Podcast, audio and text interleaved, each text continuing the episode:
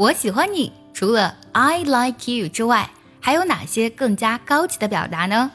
今天卡卡老师教你更多高级的用来表白的英语表达。第一句，I'm fond of you，fond 拼作 F O N D，be fond of 就指的是喜欢某事的意思啦。I'm fond of you 就是我喜欢你啦。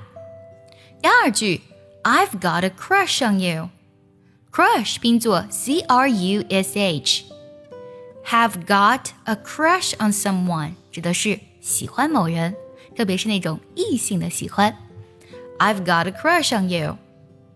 想要专项练习，并且和小伙伴们在群里一起打卡学习，可以加入早餐英语的会员课程。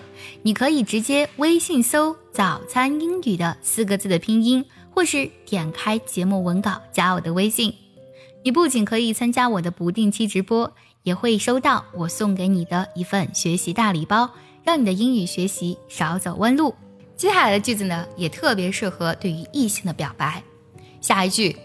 I feel something for you，我对你有点感觉，我在你身上感觉出一些不一样的东西，就是我对你有感觉啦。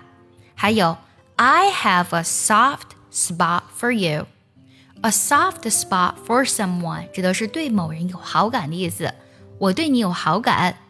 下一句，I'm falling for you，fall for somebody 指的是爱上某人的意思，也就是说我爱上你啦。